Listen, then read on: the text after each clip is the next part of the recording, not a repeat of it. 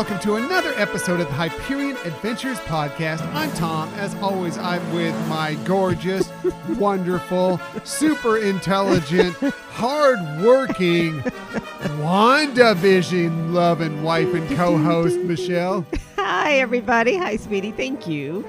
So good to have you with us. We are recording this episode on Sunday, March 7th, 2021. Can you believe that a year ago yesterday we set sail on that westbound Panama Canal Disney cruise and we were getting on board, ready to have a great time, which we did have on that cruise, but just totally oblivious to how much the world would change while we were on board and over the next year after that. Right. Um, when I reflect on it, it's just hard to imagine how life changing one simple trip became for us and how uh, it, I really don't know how to describe it. I, I, I think we did a great job when we did a longer episode about that. But yeah, it, just reflecting on it, it's just crazy that a year ago things seemed really normal. And in a short time, the world changed. Right. It was it was interesting because the stuff popped up on my uh, Facebook, you know, memories. Right. You know, it's like, oh yeah, this was the date we boarded, and we're part still of this group of people that it's a Facebook group that Mm-hmm. were people that were aboard that ship, and they were posting all their memories of it and their Right. pictures from their first day and everything, and it was really surreal to think about, and you know, and how oblivious we all were to what was going to happen on that cruise. How weird that you know we were just off on this fantastic vacation, which was a fantastic vacation, but not in any of the ways we expected. But just Right. really cool. Exactly. And, you know, again, I think we can offer kudos to Disney and the cast of the Disney Cruise Line who really did so much to rise to the occasion to help uh, make sure that everybody had the best time that they could. So, Yeah, and we made some great friends on board the ship, Yes. including Soul Duo, one two of Right. the entertainers that we love very much, and we can't wait for them to be able to. Of course, we can't wait for us to be able to get back to cruising, but we really can't wait for them because it's part of their livelihood, if not most of their livelihood, to be on board cruise ships, and that goes for all the cast members that can't be aboard right now. We're looking forward to Disney Cruise getting back as soon as possible. Thank you for joining us today. In the future, you can get us most everywhere you get podcasts. Over there, the however, the very best place to find us is on our own website, HyperionAdventuresPodcast.com. And while you're there, please sign up for our marvelous newsletter. it is Marvel Us. well, give or take. Uh, but it is a fun way just to kind of be more involved with the Hyperion Adventures podcast world. Now, if you received the newsletter this week, we put out a topic for this week that we were going to do. Yeah, we may have changed up on that a little bit, and I'll talk of the reason why that is uh, in a little bit here. But uh, just know that that's it's what happens in the in the newsletter is more for you to know what's going on with us uh, Right. as we as we move along. Another way to find out what we got going on is to follow us on social media. We have a lot of fun on social media. We're very active out there. You can find us on uh, Twitter at Hyperion Podcast, Facebook, Instagram, and Pinterest at Hyperion Adventures Podcast. We do have a YouTube channel. Hopefully, you are catching uh, some of these episodes where we are uh, putting them out on YouTube with ourselves, videos of ourselves, and photos of that kind of discuss what we were talking about. However, we have a bunch of stuff going on uh, right now, stuff that we can't quite get into at this moment that may take away some of our time to be editing those videos. So we may have a hit and miss on what those videos will be over the next few weeks. There will always be a YouTube video of these episodes going out every week, but some of them may be a little simpler than others. That's a great way to describe it. Good job. So, uh, and this week will be one of those. It's going to be more of a simple video. So, just to let you know ahead of time uh, going into it, if you prefer to watch us on YouTube. Uh, if you want to contact us for any reason, please hit us up at our Gmail account, HyperionAdventuresPodcast at gmail.com. Right. We love hearing from you all. And as we've said in the past, we love the feedback that you all give. We get a lot of love in emails, and we truly appreciate that. Uh, and we do want to make the offer if there's ever a topic or an element you want us to deep dive into, or you have questions about some of our, our episodes, please don't hesitate to reach out to us. Yes, please. Uh, we we appreciate all the input you want to give us uh, for whatever the reason, or if you just want to say hi, uh, that is good enough. We just want to be able to be in communication with you as much as possible because we love you all and you do so much to help us with our show. Now, for this week's show, we have lots of stuff for you this week, including we checked out Raya and the Last Dragon on Disney Plus last night. We will be sharing our review of the new Disney Animation Studios film. If you have a visit to Aulani planned in the near future, we have some good news about a popular piece of entertainment that's returning to the Hawaiian resort. And I think that's Michelle's story, so we will get to that as well. She had made a little funny face. Too bad we don't have the video know, here I to was see that on that this one. But the biggest news of the week it was about the possibility of another Disney reopening that happened right here in our backyard, and we will definitely be talking all about that. Now, for today's main topic, if you received the newsletter, you know that we had something in mind for this week. We are going to push that back to next week. That's because some things kind of put together this week. Raya and the Last Dragon came out. We wanted to do a review of that. Uh, there's some other stuff out there in the news, and we had the finale of WandaVision. We definitely wanted to discuss that. So we are going to push, just so you know, we're not skipping over that topic that we put out in the newsletter. We're just pushing it back by one be- week. But let's get to our main topic of this week. WandaVision, what WandaVision, WandaVision,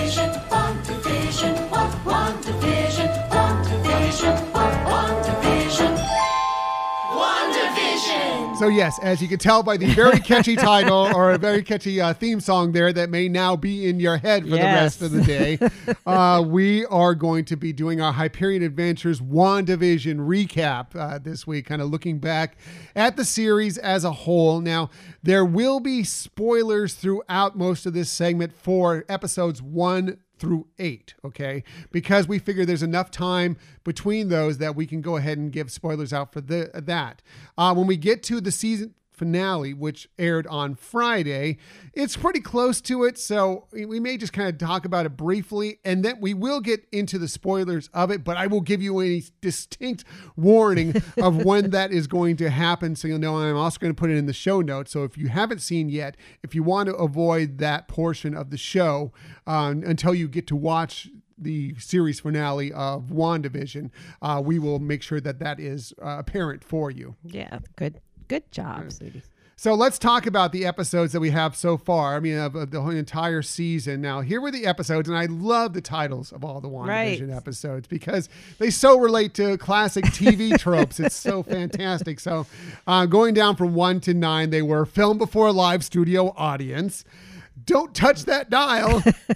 now in color, we interrupt this program on a very special episode.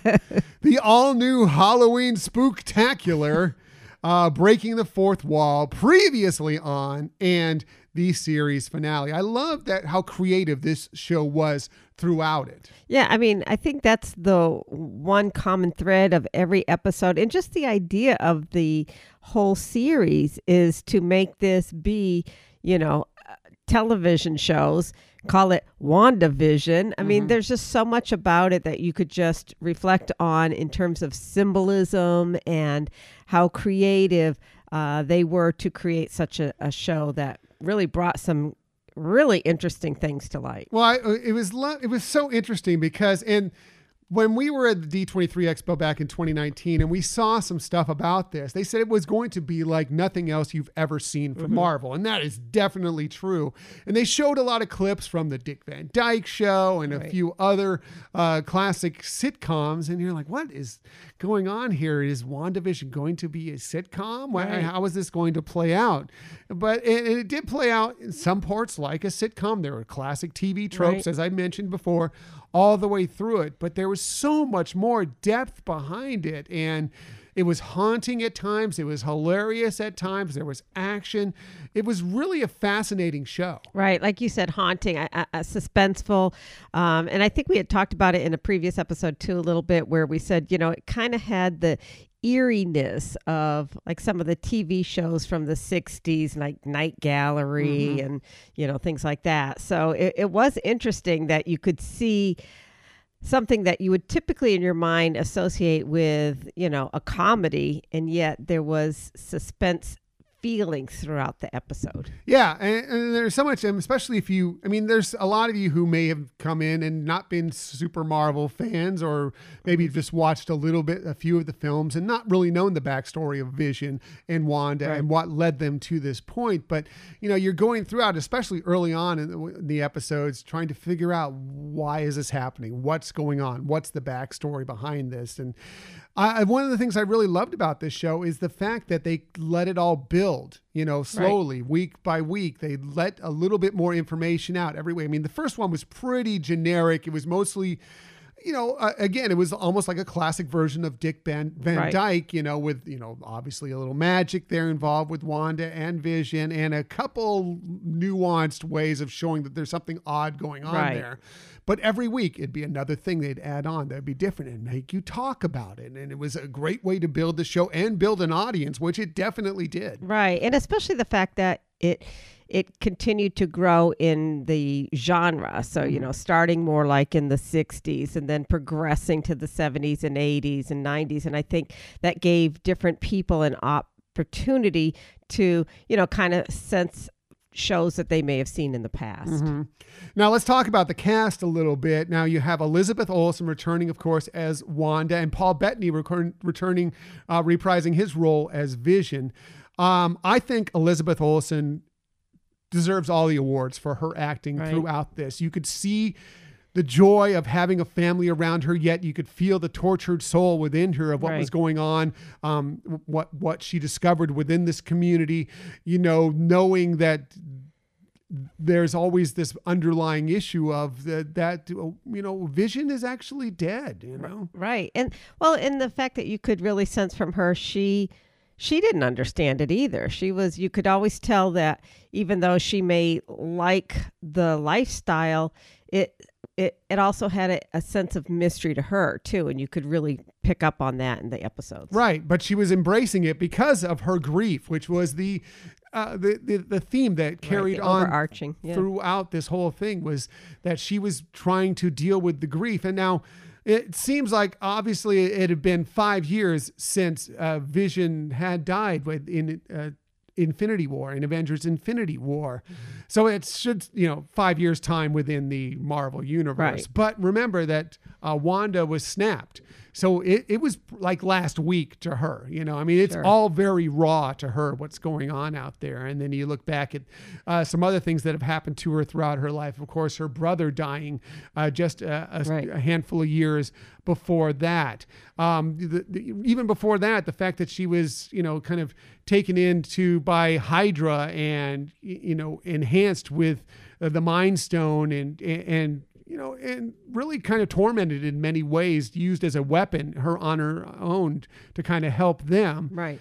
And and and then you look at, you know, she's trying to help the Avengers along, and then she is is helping in a way and inadvertently ends up, you know, killing several people from Wakanda, you know, in a way that she was not expecting, not planning to do, and they, all that is weighing very heavily on her. Right. And then how, you know, she got obviously incorporated into the whole Civil War aspect of it. And, you know, Avengers taking different sides. And, you know, so she's, including the, the, the man, Right. Uh, the symbiotic being, the man Right. that she loves, Vision, Right. uh, was on the other side of that battle. Exactly, you know, and so just uh, you know a constant for her of episodes of things that really um, would torture or torment anybody emotionally, and she just keeps getting hit with that as she's trying to stand up or rise up. Then she gets knocked down again. I think she was great. I, I, I really hope that she is up for many awards coming up the next award season Right. when that comes around, when Emmy season comes around. I thought she was spectacular. Whether she wins it, I just hope she's at least nominated. She deserves to get the recognition uh, for the job that she did with this. I also think Paul Bettany was excellent again as Right. Vision. I think Paul Bettany is great in virtually everything he does. Yes. Uh, but he is excellent as Vision, and also, you know, him not knowing what's going on. Why don't I have memories of these things? Right. What is happening around here? Yet he's kind of, you know, he's a computer. His brain is a computer. He's kind of, you know, going through trying to discover what's happening in this world around him, why it is as it is. Right? Yeah. It it it like I said, I just I know I'm repeating myself. It's just so intriguing, Mm-hmm. you know, um, what they did with the characters and you know their struggle with even within each episode trying to figure out what's going on, how do I fit in. You know, I think he showed more of that, like you know, what is the purpose here? What is my purpose? Why? You know, like you said, not just the non memories, but just why am I Mm-hmm. here? You know, and why is everybody acting in weird ways Right. around me? What what is going on with everything that's happening uh, in this world that I'm surrounded by? Uh, then you get to the nosy neighbor Agnes, or Right. as we later found out, again spoiler alert for, but this is not for episode nine. Spoiler alert for other episodes. Uh, she is actually Agatha Harkness. Uh, her name is uh, the actor that portrays her is Kathryn Hahn, who does another great job of portraying the nosy neighbor. But you can kind of tell there's something weird going on with her. You know, is she in the know?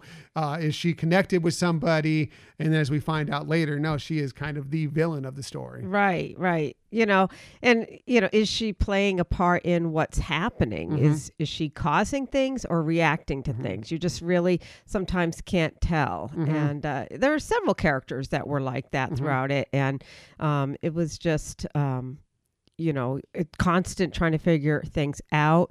And even though each episode gave a little bit more, it really wasn't, I think, until like episode 8 Mm-hmm. that you really got, you know, more of the breadth of how things came about. hmm Yeah, exactly. So you, you find out much more about her in the last couple episodes, and finally in the the the finale, as Right. we'll, we'll talk about later. Uh, much more interesting stuff. As for some of the rest of the cast, uh, Monica Rambeau is played by Teyonah Parris. Of course, Monica Rambeau was the child that was in Captain Marvel. She was uh, Maria Rambeau's uh, child, and uh, now all grown up. But uh, she's had, you know, she was uh, snapped away, came back. Um, she's going to have a role to play in a few movies that are coming up. We'll get to some of that here in a little bit. Um, but I thought she was great as well. Um, the guy I like to call Jimmy Woo superstar because I thought he was awesome. I actually Yes. wish we had more of him. Randall Park played Agent uh, James Woo, Jimmy Woo. Um, I love how much he's grown since Ant Man and the Wasp, where he was kind of like straight laced, kind of quirky, but an FBI agent. And you've seen like the five years since the snap happened that there's a lot of things that have happened in his life. He's totally different person. He's much more confident and he's much more kind of the advocate of the superpowered of the of the Avengers and and and those alike like them. Yeah, I mean, uh, in this role, he couldn't be the same character he was in Ant Man. It wouldn't have played out well, you know. And and they actually, you know, I, I don't want to say made a fool, made him look like a fool, but they made him do some things that were, you know, you're like, oh, that's just making him look ridiculous. And so you're right. In this, they really, I mean, he still had quirkiness, nerdness, and other elements of him that were kind of comical. But at least, like you said, it showed his confidence. It showed that, you know, he would look at a situation a little bit more, um, I don't know, in detail to figure out what some of the people's roles in it rather than just looking at uh, facts. Mhm. I would love to see an exploration of the five years uh, that from you know Ant Man and the Wasp until we get to WandaVision. What uh, Jimmy Woo superstar uh, went through, you know, what the process was for him to get to this point. Because I it, I think there's a there's a huge character growth within him there that I think is fascinating. I'd love to see what it was. Yeah, it almost seems like he could have had a mentor mm-hmm. who Could be. who brought him along and and showed him how to, you know, really look at things differently. Right.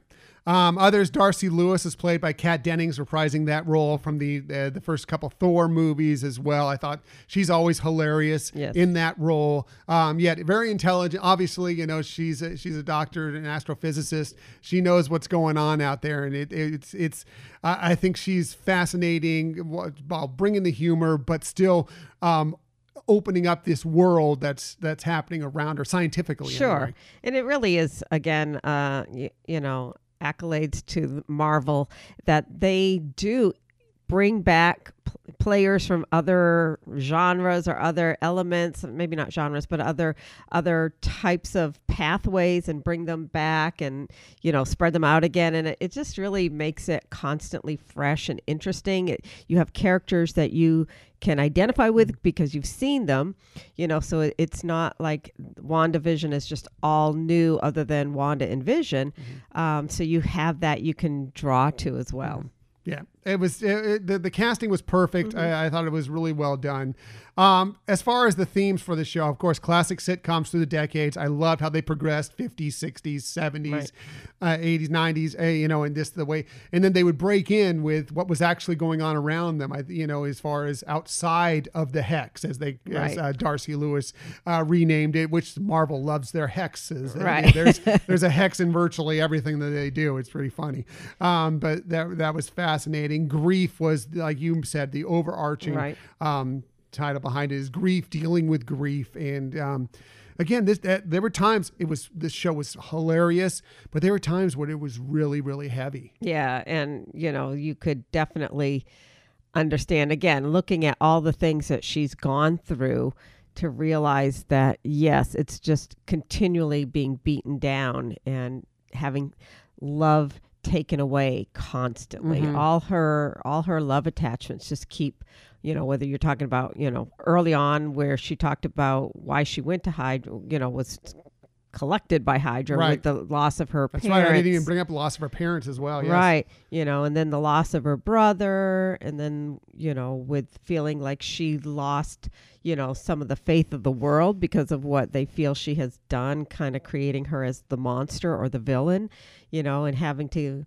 lose vision in a lot of different ways, whether mm-hmm. it's just an emotional loss with the conflict or actual loss from him having to die. and she's she's still a pretty young i mean obviously you know i mean uh, as we've gone through the years elizabeth olsen's a little older but she Right. in in in marvel years in the years that uh, actually existed you know Mm-hmm. i mean you know she was gone for five years she's still fairly young she was a pretty young girl when hydra you know took her and changed Right. her into what she became um, she's still fairly young and still trying to kind of learn the world as it is as Right. we as we know it so uh, really you know and and and tough to compute all those things put that for together with everybody. But of course you know the one one thing that came out of this was the classic line that i think we should all uh, accept because we will all go through michelle you've dealt with grief Mm-hmm. significantly through some of your family. I've dealt with grief through some of my family.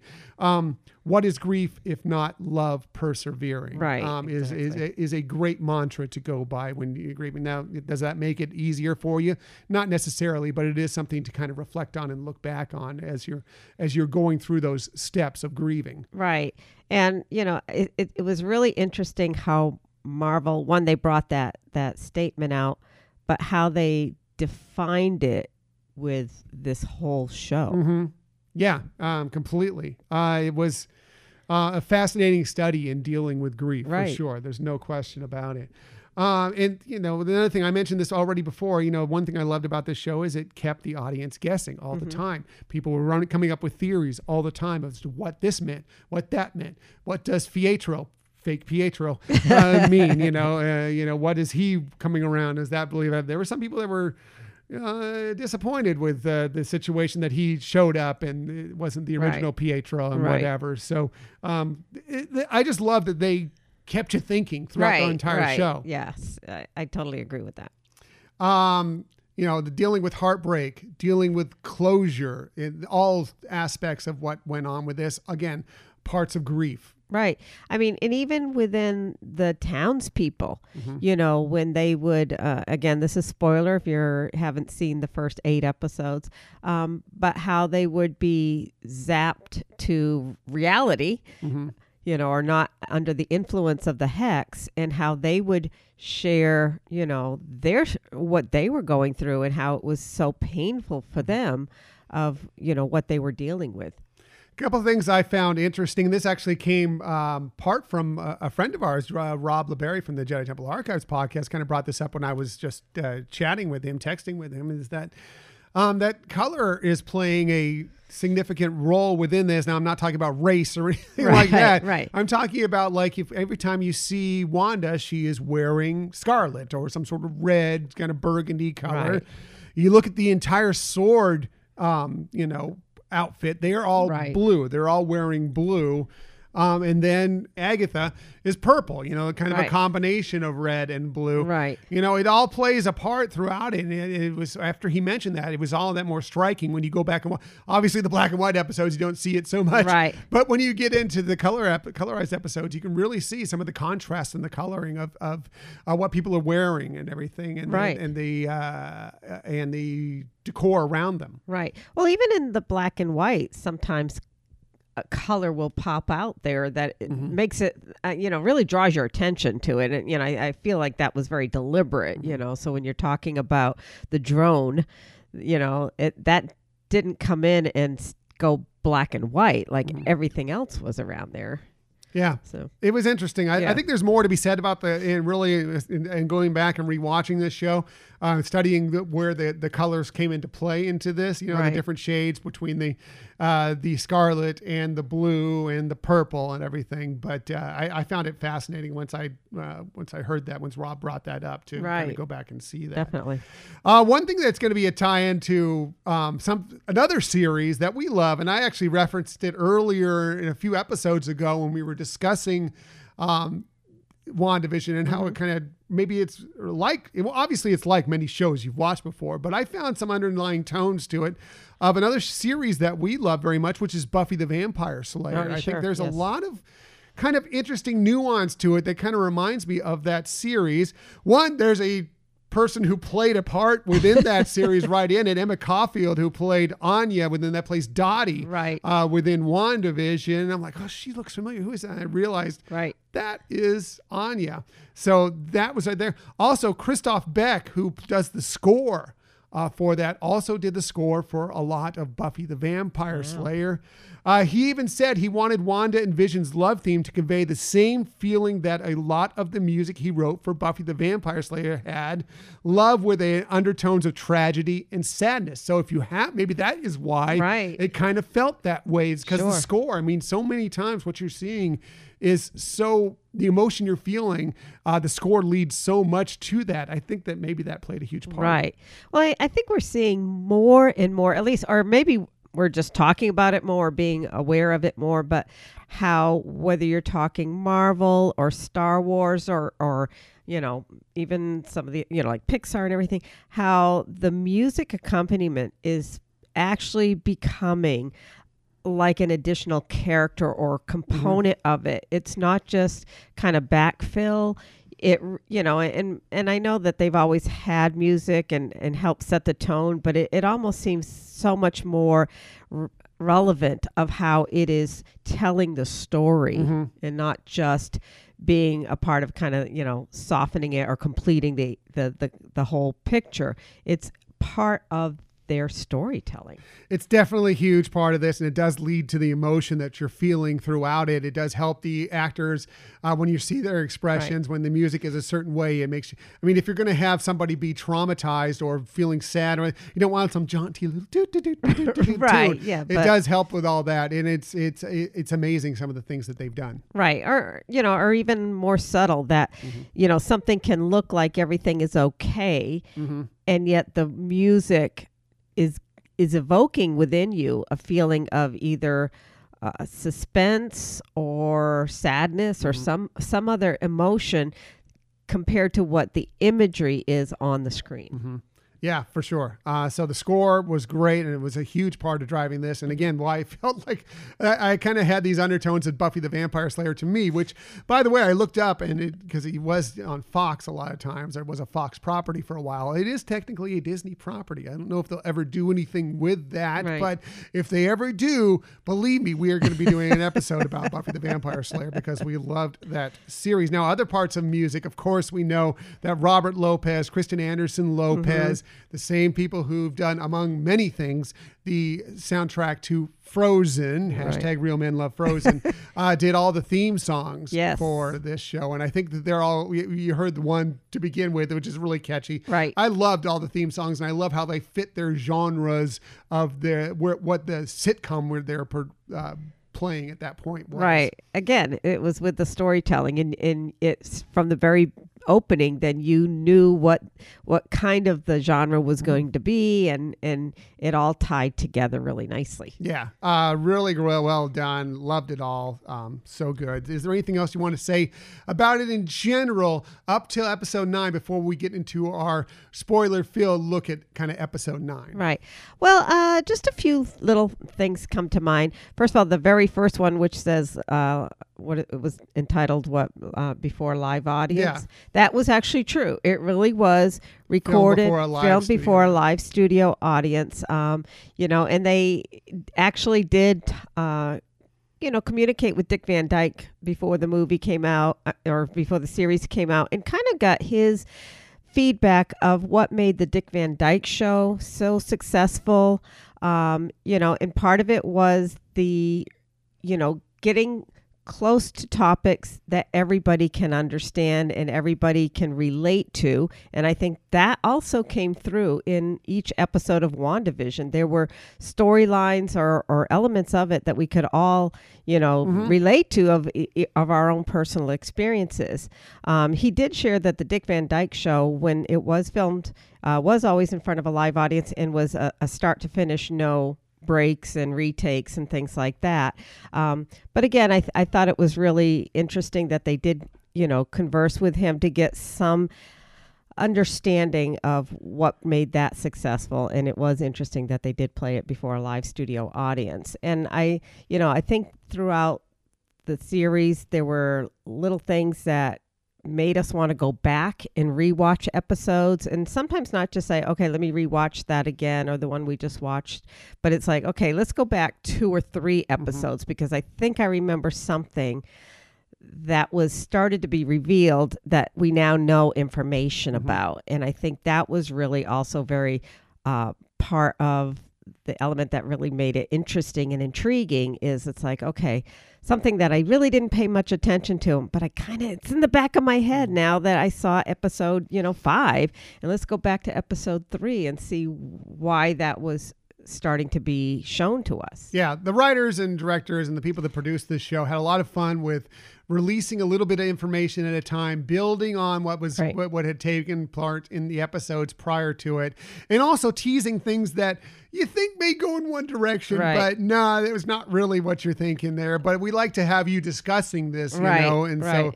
I, I think they had a lot of fun when they were writing this and and you know knowing that they were going in one direction, but kind of you know let's have a little fun with the audience and give them some possibilities of some other things that might be out there. as sure well. definitely So, so okay, so that's our look back at the first eight episodes, and actually the whole season in general. But let's specifically start looking at episode nine, uh, the series finale. That was actually the title of it, uh, and we will. Uh, we're going to do this again. This will be spoiler filled. So from here on, for the next several minutes, um, and I will write the time in the show notes of how long it's going to be. We, if you have not seen episode nine yet, just know there are going to be spoilers here. So if you have not seen it yet, uh, come back and listen to this part of the show once you've watched it. So let's get into Okay. that episode now. So um, we get to the finale, picks up right from where episode eight left off. And um, I just want to know in general, what did you think, just to start it off, what were your thoughts of the series finale in general? What did you think of it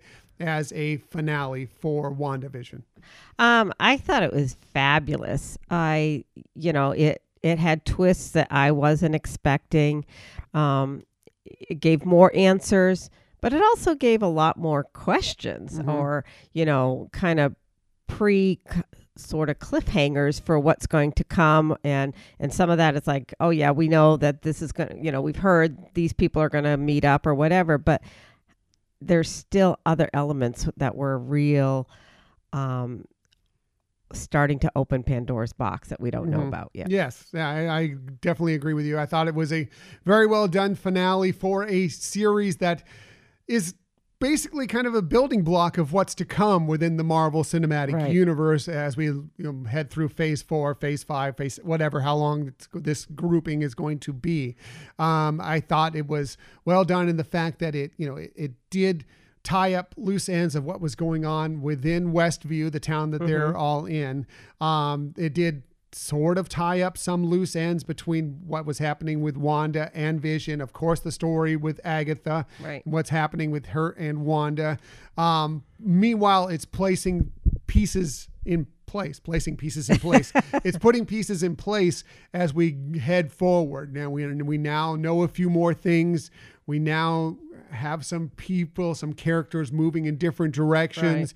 Um, I think it's it was a as much as a series finale can be, while it's really the kind of the core the the start of what is to come. Um, I, I I thought it was really well handled. Yes. I, and you know, in my brain, my little brain, I actually Little really. I actually really combine episodes 8 and 9, you know, as they, a they whole. really It- do play together. Yeah, I mean, because a lot of that reveal really started in Mm-hmm. episode eight. Um, you know, you really got actually a, a, a really substantial amount of information. One about Wanda's backstory. I mean, we knew her parents died. We knew Stark Enterprises had a bomb that went into her house and things like that. But to see it and then to realize, you know, what really happened and what was she and her brother experiencing and how did they get from their parents dying to Mm-hmm. you know working with hydra and having you know special powers? And so to me there was Why a- there's a love of sitcoms, right classic sitcoms, exactly. And you know so it was truly a big reveal in both of those episodes Yeah, I agree. I think that they could have put those both together into Sure. one mega episode, but then you're talking like a movie length Right, episode exactly. because the, the, the, the final episode was the longest episode of the whole season. Right. Uh, I think they just wanted to kind of avoid that, plus extend the season out a little bit Mm-hmm. sure. longer. So, um, but the definitely they they should be watched together, in my opinion. I agree with you, Michelle. That's a good point. Um, so obviously we we we we pick right up. You know, Agatha has the the kids, and is telling Wanda, "Look, you are the. You have this power. I want to take this power from you, and you won't have to worry about things anymore. you won't need to you, this old power thing that's you know tripping you out. You don't have to deal with that anymore if I just take this power from you." right it's kind of like a make a deal with the devil here Mm-hmm. yes So, um, and we just run through a whole thing of you know battling between them. Uh, Wanda finds out with Agatha's help that um, showing that that she's actually been tormenting the people of Westview. She thinks that you know kind of everything. Uh, one, we like you said before, and we we discussed. She doesn't know how this power came about. Why. You know, it just it just came out of extreme grief that this whole thing happened. We don't know how, and she doesn't know that basically that everybody in the town is feeling her grief Right. directly. They can't do anything about it, but it's still there. It- They're they're dealing with her nightmares. They're dealing with her grief individually along with her, and it's really wearing them down. Right. And it's interesting that Monica was actually, you know, had gone back to try to, you know, uh, help Wanda out, give her some of that information. And, you know, for so long, Wanda was just, you know, I'm going to shut this out. I have my perfect world. I don't need any outsider, you know, kind of putting any bumps in the road here. This, uh, this is my way of dealing with my grief you know and, and i think any of us who have dealt with grief have those times that it's just like i don't want to know any more reality. Don't shine a mirror in front of me. Let me be and let me get past this. And you know it, that is part of healthy grieving but uh, yeah just as what happened in the series or at the end of the, the series is wanda does have to face her grief she can't get past it without facing it. So, you know, yes, you can try to, you know, come in, create an environment that seems a lot more happy, draws in things from your past that are good and memorable, but it's really not a, a way to truly get beyond it. Yeah, at some point you need to take that step past that. You, yeah, you, you have to, you will never forget these people that Right. are in your life that are no longer in your life. But at some point you need to not make them be all, your life revolves around them. You need Right. to have it uh, move on and more revolve around yourself or whatever you need going forward Right. at some point. And those were steps that she had to eventually make. But it's it's never easy for anybody. Some can do it a little bit easier than others, um, but it can be really really difficult for most people to go through grief. Right. You know, and, and you know, kind of in a philosophical way, I, I actually look at the Marvel company and uh, what they've had to deal with in grief over the last like year and a half. You know, one they lost Stan Lee, who was uh, you know a huge part of their organization. Um, Arguably the biggest part. Right, exactly. You know, and then you get the com, you know, the hit with the pandemic, and Comic Con's gone now, and there are movies we want to put out in the theater. We there are no theaters to play these in. What do we do with with this? And, and we want to do more, but we can't bring actors together.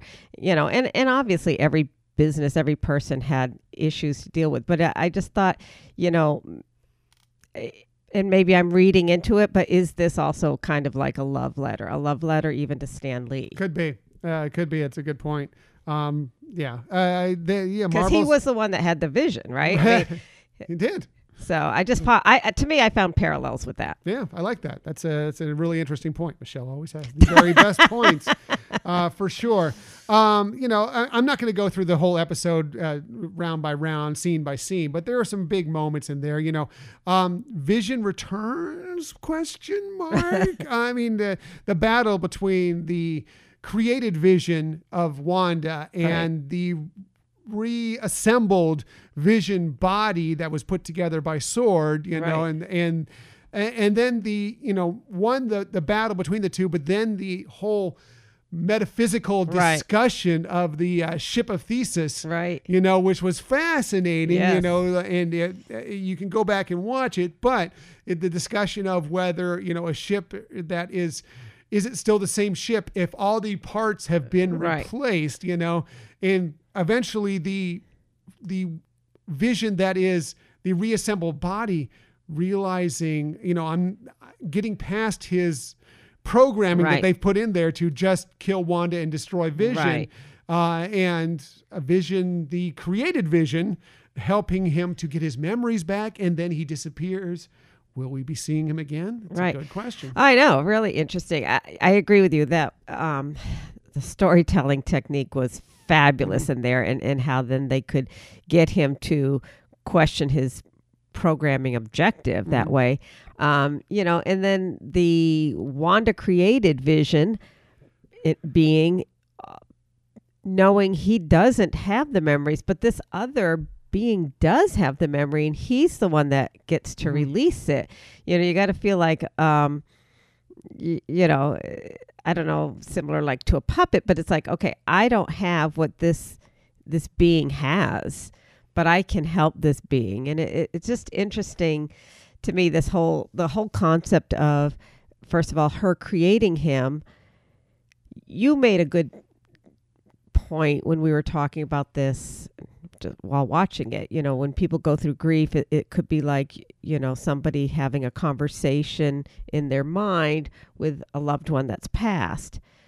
Think of think of Up and Right. Carl and Ellie. Right. He's still talking to Ellie throughout Right. much of that movie. Right. And so I'm just trying to understand with the created vision, he is now having a separate mm-hmm. conversation with a with another being and processing information and doing something about it. It- it- I I just find it like adds so much more to what what did she create? Mm-hmm. You know, because it's one thing that if you create somebody from your own memory, then their responses will be how you mm. think the responses will be, not necessarily how that individual. So it's like, is that Wanda's thought process? Or is that this being that somehow elevated to a different external ability from what the person who created him. It's a really solid question. I mean, um, you know, uh, Wanda did say that you were built out of the piece of the Mind Stone, which Mm-hmm. was, of course, what powered and uh, gave Vision life that was still within her heart. Of course, the Mind Stone also uh, created or at least enhanced her powers. She may have had a little bit of power to begin with, but it definitely enhanced her powers, if not created it completely. So, Right. uh, it's a good question on whether that was Wanda living through Vision all along, Right. or whether this was something entirely different through the magic or through the Mind Stone. Um, it's it's really a good. Uh, that's a, that's a great point, Michelle. Oh, thank you. Um, the runes return. Um, you know the fact that I think it was hilarious. The fact that uh, that Agatha used the runes Right. on Wanda, and she took that lesson, learned Yes. from her, and turned it back on her, and that's basically what uh, finished off Agatha. Right. Um, really well done. Uh, Wanda and Vision saying goodbye to one another at the end. Heartbreaking. Right. Wrecked me. It's a mess. Oh my goodness. Um, but the fact that maybe they're not done. They're they're done with that version Right. of Vision. But is it over? Right. I mean, him saying, and here was the actual dialogue from the uh, series. Vision says, I have been a voice with no body, a body but not human, and now a memory made real. Who knows what I might be next? We've said goodbye before, so it stands to reason, Wanda says, we'll say hello again. And then he says, so long, darling Right. Um, heartbreaking even to this point when I'm just mentioning it here. Um, but we know that the other version of Vision is Right. out there with those memories now Right. in him. Will we see them together again at some point? Right. I mean, and can memories alone bring emotion? So. I think that's one of the other components of this other vision that's out there. He does now have memories, but would that be enough to really have that same feeling of love and compassion, whether it be for Wanda or for the world or anything like that? You know, I don't know. Yeah, we'll see it. It's going to be interesting. You know, one thing from the comics that was I was reading is that um, at one point uh, there was a uh, sort of reborn version of Vision, and he was uh, had a new name. It was called Wonder Man. Uh, that uh, Oh, wow. that uh, does get together with with Wanda again. So I wonder if that's the way. What, what we've seen from the Marvel Cinematic Universe is they're not afraid to take what they want out of the comics Right. themselves. But there are so many different storylines, and that's why there's a multiverse because they're so they can contradict each other sometimes and everything. There's so many different things that go on that you, you kind of got to pick and choose what you want. And Marvel adapts them as they like. Uh, I wouldn't shock me if maybe the new version of Vision that we see ends up being Wonder Man. I don't know if that's true, but it wouldn't. It's a possibility. Well, you know, I I mean, it's it's great how Disney Plus is there now, and so they can, like you said, they can take components of the comic books and retell stories differently, which is really good because it's not like trying to just say, okay, we won't do a movie, but let's just take you know these nine comic se- this series and put them on a TV. It, you know, they really are much more um, creative and you know evolve that a little bit more, which I think is great. you Right. know. Yeah, uh, it's really interesting what Marvel's doing with the, the whole cinematic universe for sure. So, uh, another heartbreaking scene is, um, you know, saying goodbye to the kids, basically, who, you know, it was a big part of why Wanda kept this universe going because she had an entire family there and saying, you know, thank you for choosing me, Right. you know. Right. Here's the one area that I have, I think, the biggest challenge with this series is, you know, one, I, I understand why that they had to have them become older. I, I just find that from Wanda, for her to feel that motherly instinct with beings that she spent days with. Mhm.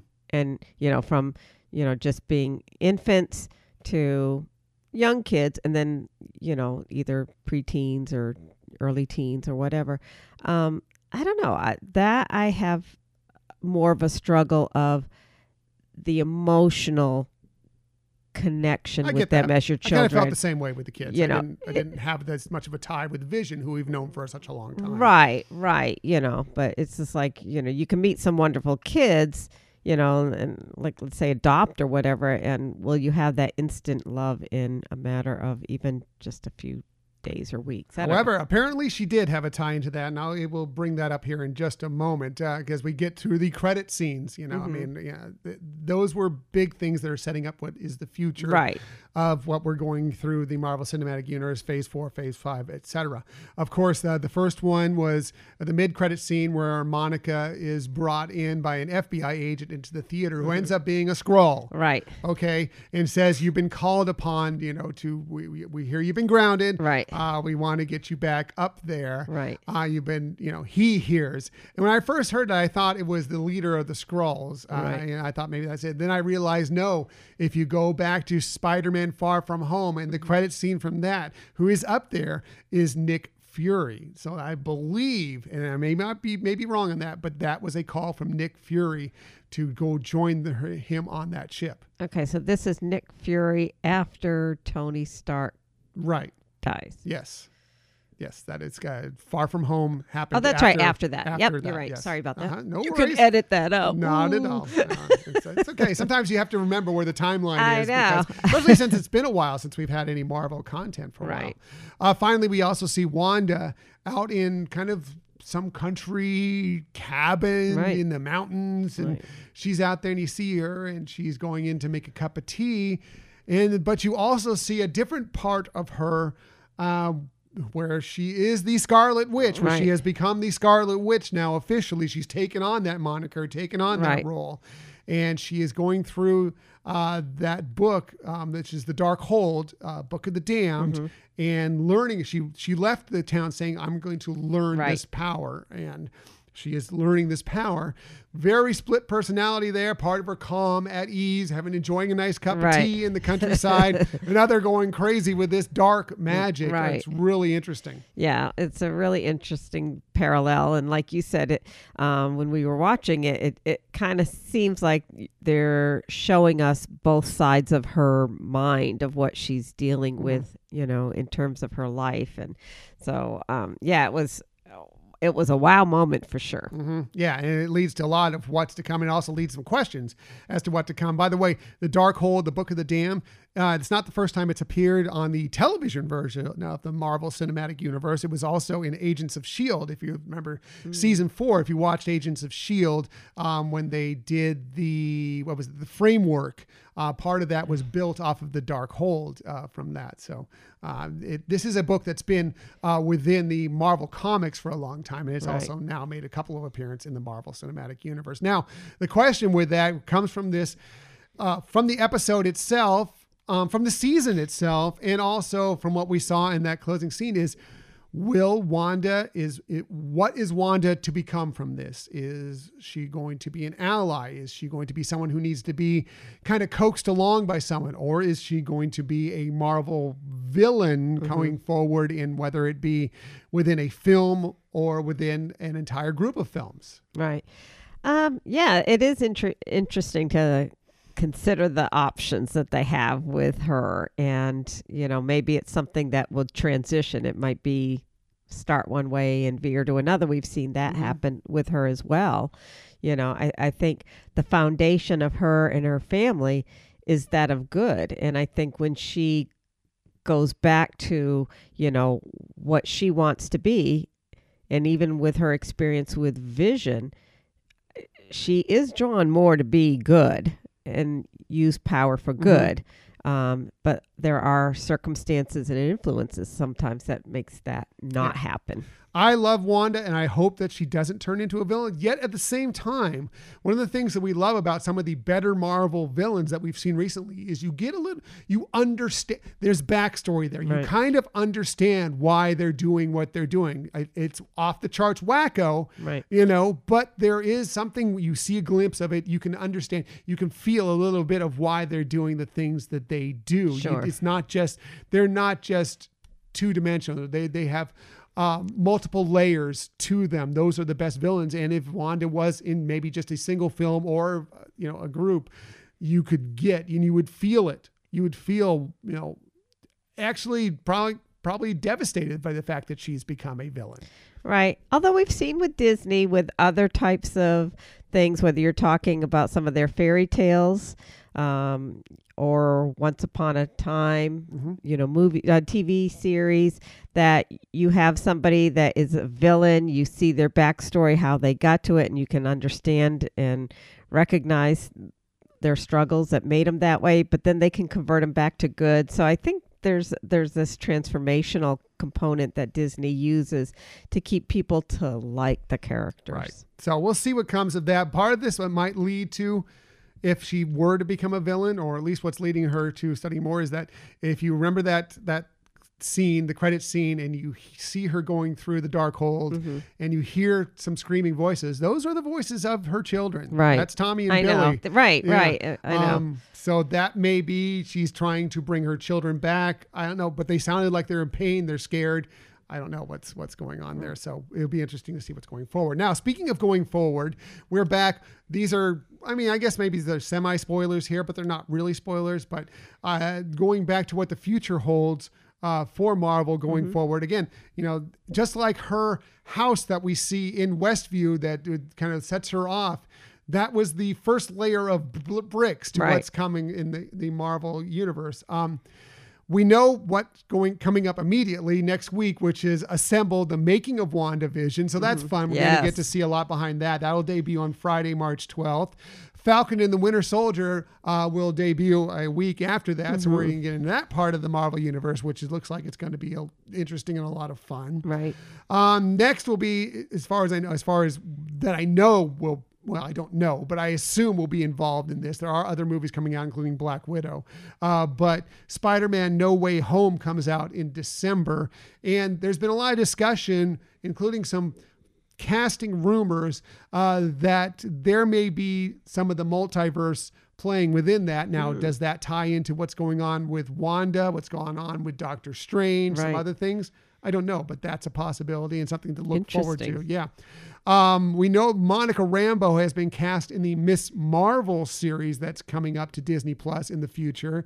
Um, we also know that she's been sent up to the spaceship. Right. We know she's going to probably be in Captain Marvel 2. So it has been announced that Miss Marvel will be in Captain Marvel 2 as well. So those characters Wow. are going to be moving forward into that eventually as well. So that's another building block moving Yes. forward from this show. And finally, the biggest one that I think came from the show is Doctor Strange and the Multiverse of Madness. Now, we definitely know that Elizabeth Olsen, Wanda, mm-hmm. Scarlet Witch, is going to be in that film. She was filming that with Benedict Cumberbatch. Stephen Strange, Doctor Strange as well. So we're bound to find out more of Wanda's path once we get to that movie, which I believe is coming out. I think it's next spring, or it's again everything's slated to come out. Right. With COVID, who knows? But it's slated to come out. Um, that is the probably the most definite thing we'll see that comes out of uh, WandaVision. Sure. And that may be, like you said, that might be where she it first appears as a villain. Well, Mm-hmm. not first, because I guess she's already done that. So, again, In some people's eyes. right, right, um, as a villain and see how, you know, again, she's somebody who also really responds to mentoring. Mm-hmm. And so having the right people or Avengers around her could also help her through certain situations. And by the way, the Sorcerer Supreme, who is Doctor Strange, was mentioned in episode nine of the Mm-hmm. season. That you know, Agatha saying that the Scarlet Witch is even more powerful than Right. the Sorcerer Supreme. So we'll see where that leads. But I'm excited for what's to come. Loved WandaVision, Mm-hmm. um, and I thought it was a great series. Again, one thing I love about Marvel Cinematic Universe is everything is so different, yet it meshes so well with one another. You know, when you need to bring these characters Right. together, uh, it just works. It- but you, you can go from a movie to a movie to a movie, and they feel completely different. And WandaVision, definitely different than anything Oh else. yeah, and that's what makes me look forward to some of the other series that they're having. That they're really um, looking outside of the normal way of telling a story or relaying what's going on. Now, who would have ever thought, you know, to really tell the story of Wanda, that they would have used, you know, TV Yeah. type of shows to get that information out there. Um, it must have been It's an a- interesting pitch meeting when they uh, said, you know what we're going to do?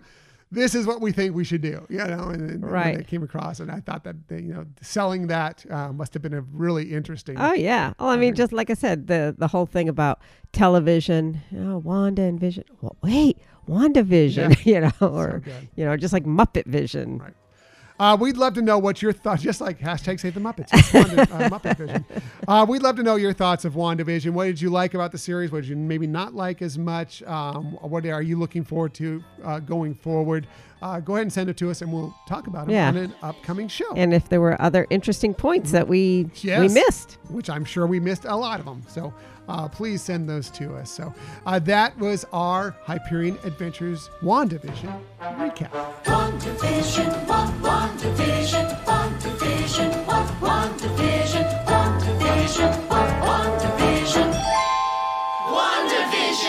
So our WandaVision recap was our main topic of this show, but just like the old days of High Hyperion Adventures, we have a second main topic as well, and that was, of course, we sat down, played the, paid the price, the extra money for Disney Plus, and uh, watched Raya and the Last Dragon last night. Um, I thought it was wonderful. Uh, yeah, it was a great, great film. Um, I did, in watching it, think uh, how lucky people who got to see it in a theater um, were to have that experience because it de- definitely looked like a film that would benefit from having that. However, it wasn't lost in watching it on our big screen TV, somewhat big screen TV. Yeah. um, yeah, big. yeah, you're you're right though. It, I loved it. It was wonderful, and I would definitely recommend it. Yeah, our, our friends uh, Keenan and Rachel from the uh, Part of Our World podcast, Mm-hmm. I know they were lucky enough to go see it in the theater last night. I was quickly uh, texting Keenan about it. He said it looked spectacular. And Sure. honest, I, we we were jealous. I would have loved to seen it because we were, when we were at the D23 Expo in 2019, Mm-hmm. we got to see some footage of Raya and the Last Dragon, and the animation you could already tell was going Right. to look excellent. It was going to look um, as phenomenal as you would have expected. And even even on our smaller screen Right. here at home, it came across really well. I just uh, thought it would have looked exquisite on a on a big screen. Exactly. So, um, if you don't know, there's the synopsis of. And we're not going to give any spoilers for Raya the Last Dragon. I'm just going to give you the synopsis here. It was uh, long ago in the fantasy world of Kumandra, humans and dragons lived together in harmony. However, uh, when sinister monsters known as the Druun threatened the land, the dragons sacrificed themselves to save humanity. Now, 500 years later, those same monsters have returned, and it's up to a lone warrior to track down the last dragon and stop the Druun for good. And that's so it builds into this story. Um, Raya, played by Kelly Marie Tran, um, fierce, funny, Right. strong. Um, I I loved her, and I I love Kelly Marie Tran, so I thought that was a great role for her. Yeah, she did great with this and um, really brought life to this character for sure. And loved the ability to have, you know, some some youthfulness to it, some comedy to it, and some seriousness, and and definitely um, heartfelt moments.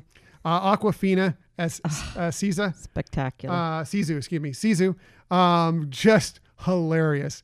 Cracked me up. I always found her funny. I, you know, I, ever since Crazy Rich Asians, which was the first time I really saw Right. her, um, I, I thought she's just so funny, and she continues that in this film.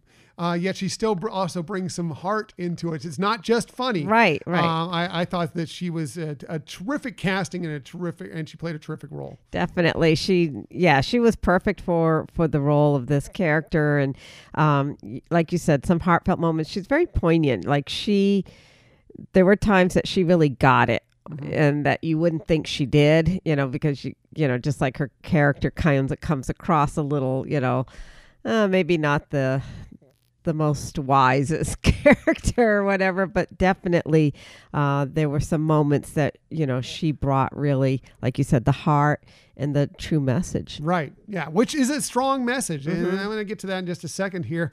Uh, just I want to run through the cast really quickly. Uh, Gemma Chan played Namaari, who is uh, big. Kind of a princess into another land that's Mm-hmm. within this area. It's called Fang. Uh, Daniel Dae Kim played Chief Benja, who is Raya's father. He's maybe another addition to our uh, favorite father Disney fathers list. We'll have to discuss that when we get to Father's Day again. Uh, Sandra Oh plays uh, Virana, who is uh, Namaari's mother and the leader of Fang. Uh, speaking of Marvel, Benedict Wong plays Tong from Spine. Uh, Benedict Wong, of course, uh, from the Doctor Strange films, and he makes an appearance in uh, Avengers Infinity War and Right. Avengers Endgame as well. And finally, Alan Tudyk, who is like kind of the utility voice of Disney now, uh, plays Tuk Tuk. You know, he, he's played Heihei before. He's played the Duke of of Weaselton. I I just love that he makes appearances now in so many Disney films. But I love the cast, top to bottom. I thought they were a strong portion of the film. Right. And like you said, the animation was fabulous. So it really connected their voices with their, you know, like Disney does all, always. They just do a great job of of bringing the emotion and the the just the movement to these characters. uh, as you said, uh, spectacular animation, uh, dramatic and interesting storyline that I thought kept you involved the entire time. There didn't seem to be really any lapses in the story. I, I didn't find any time where I was drifting away. I was really involved in it from top to bottom. I don't know if you agree with that. Yeah, I would definitely agree. And you know, it it it didn't seem like it was all predictable. At times, you thought it was going to be predictable, and they would put in a nice little you know curve to really draw your attention elsewhere. So yeah, all in all, I thought it was a film that had everything that needed to be a brilliant story. Yep, lovable characters, Mm-hmm. uh, really important message that comes along with it, tr- all dealing with trust, and sometimes that you need to look inward Mm-hmm. um, to help with conflict. I, I think that's a very important thing, especially in our times, whether it be as a entire world or as it is just in your within your own household. I think it's a very important Right. message for everybody. And uh, one other thing I want to bring up, one we I'm just going to start with we we loved it. I don't know what would you say out of five stars? What would you give it? Out of five stars, I would give it probably four and a half, four and three quarters. Four and a half was uh, what I was going to go with. So Yeah. uh, I, I loved it. It's going to be a favorite of ours. I think it's going to be watched many times in this household. We both agreed that our son Scott will, will enjoy this Mm-hmm. Right, movie yeah, when he yes. gets to see it. So uh, excited to show it to him. Uh, interesting thing in the credits uh, near the end, if you go through the credits, uh, there's a little. Uh box thanking everybody who worked on this Yes. movie during unprecedented times is what they said that they basically had to do this from 400 different locations and Right. computers at home essentially because of the pandemic and they made a joke about how you know the, the zoom meetings that you know your audio's not on You're still on whatever. mute, dude. It was it was pretty funny go find that if you didn't see it in the credits go find it Right. it's a pretty It's a cute, message yeah, it's a cute little message to Anyway. capture what's going on. Yeah. we love Raya the Last Dragon. Uh, We will be watching it again uh, very soon, and we'd love to know what you think about Raya and the Last Dragon. Please, again, uh, send us your thoughts, and we will share them on an upcoming episode.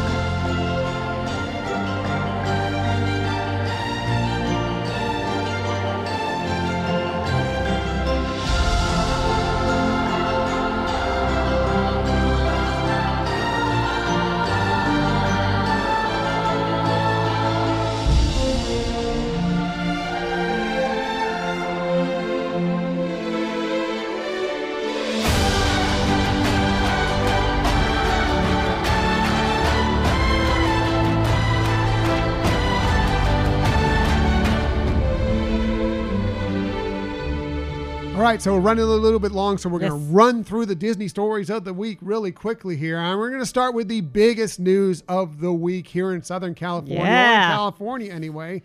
And that was that the California Department of Health, they said it was time that, well, it's coming up on time anyway, that California theme parks and sports stadiums will be allowed to welcome back visitors as early as April 1st. This is under new guidance from the governor and, of course, the California Department of the Health. Uh, so that means that uh, parks like Universal Hollywood, Knott's Berry Farm, Legoland, and of course, yes, Disneyland has is on the road to Yes. reopening. just so excited about it, you know, and, and what's comforting to know is that the Disney company has been prepping for this all along. So it's not like they're just going to start from scratch now. And, and um, they've already, you know, started with some of the components of letting th- people more and more into the park, but just not having that park experience.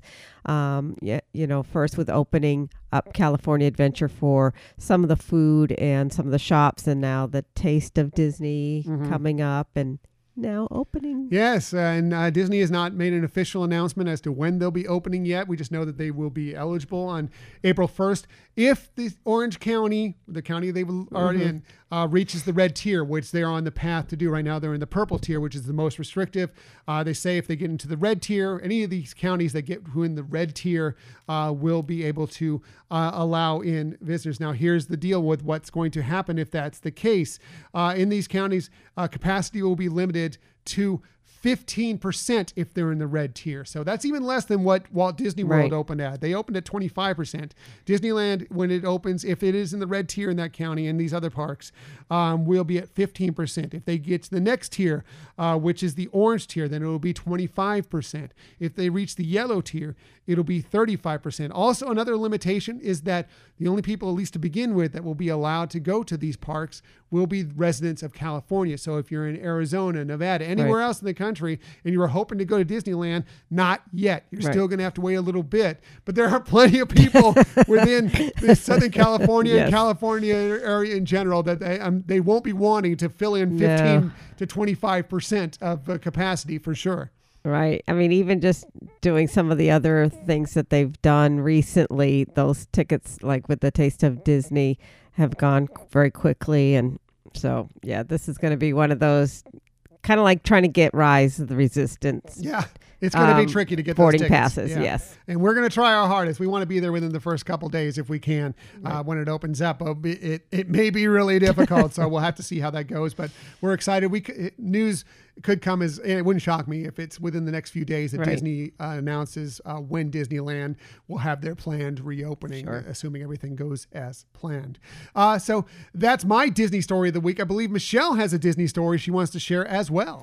Well, um, another really great opening, reopening, I should say, news story is that uh, the Aulani's luau. It's called Ka Wa'a. I think I said that That's, kind of. I think that's very well. Very Thank well you. done. Yes. um, so I have to ask my son Nick. My son Nick Right. lived in Hawaii for a good portion of his life. He could help us out yes, with that one. exactly. So um, they're they're opening back up at the end of this month, and uh, so it's a great. It's an outdoor uh, luau that includes you know some family activities. They are obviously they've made uh, accommodations to make this to comply with you know all the precautions needed for COVID. So it's more of tables limited to your party and activities there. It's I'm a sure it'll be a family style. it's actually plated. Okay, It's a three course plated. Um, so and Oh yeah. Mhm. and then obviously the the show itself also. So um, you know, really great news that at least something new is coming out. As of today, I looked uh, just before uh, before we recorded today. Uh, they do have um, both preferred seating and general seating starting in April still available. So um, that's really exciting. The, the other thing I noticed on their website was that Aulani spe- website specifically says masking is required even if somebody had a vaccine. So I don't know if we're going to start seeing that in I think that's going to be uh, continue for a while. Right, right. So, um, but it, it, it was interesting that they at least um, pl- put it right out there. Right. So, really exciting. I'm looking forward to maybe Disney World doing. They had also had Right. a luau, so hopefully, or maybe they're working on getting that ready more towards the grand reopening of the Poly in July, so Right. or the end of July or summer. They said summer, so who knows? Yeah, we've heard reports that Disney is starting to hire back, you know, slowly hire back some of the uh, cast members that were part of shows, some of the entertainment, Mm-hmm. um, and that uh, grad they're kind of um, rehearsing and relearning a lot of stuff, learning new. Uh, procedures, Right. considering how the world is now, and that eventually they're going to start filtering that back in slowly, trickling it in uh, slowly. So uh, let's hope that that's true, and that and as we all become uh, more vaccinated, as we, there are now Right. more vaccines available to people as we get through these tiers and we get more vaccine. Hopefully by summer, at least by fall, hopefully we can really start seeing the Disney we know. Not that Disney's bad. Well, we had a great time at Disney a few Right. weeks ago. We're going to have a great time when we go again uh, next month. Um, but uh, w- we all want to see that magic that we know Disney Right. for, and a lot of that is from these cast members, these shows, uh, Yes. this entertainment being brought back in. So that's uh, looking forward and glad that uh, we're taking another step, even if it is at Aulani. Right. So good stuff. That's the Disney stories of the week. However, we never leave you without giving you some sort of tip that might help you on your next vacation. And we always start with Michelle, one, because she has the very best points about WandaVision. She's wonderful. She's beautiful. She's super intelligent. She's very hardworking. And she has the very best tip. So let's get to it. Here is Michelle's tip of the week. Well, thank you. I uh, actually have a I have a tip, but I also have what might be a tip. I'm just not sure if it is. It, but I'll get into that. So my actual tip is, you know, we know in the past year there's been some really interesting and sometimes tragic um, gender reveal events, Yes. especially here in Southern California.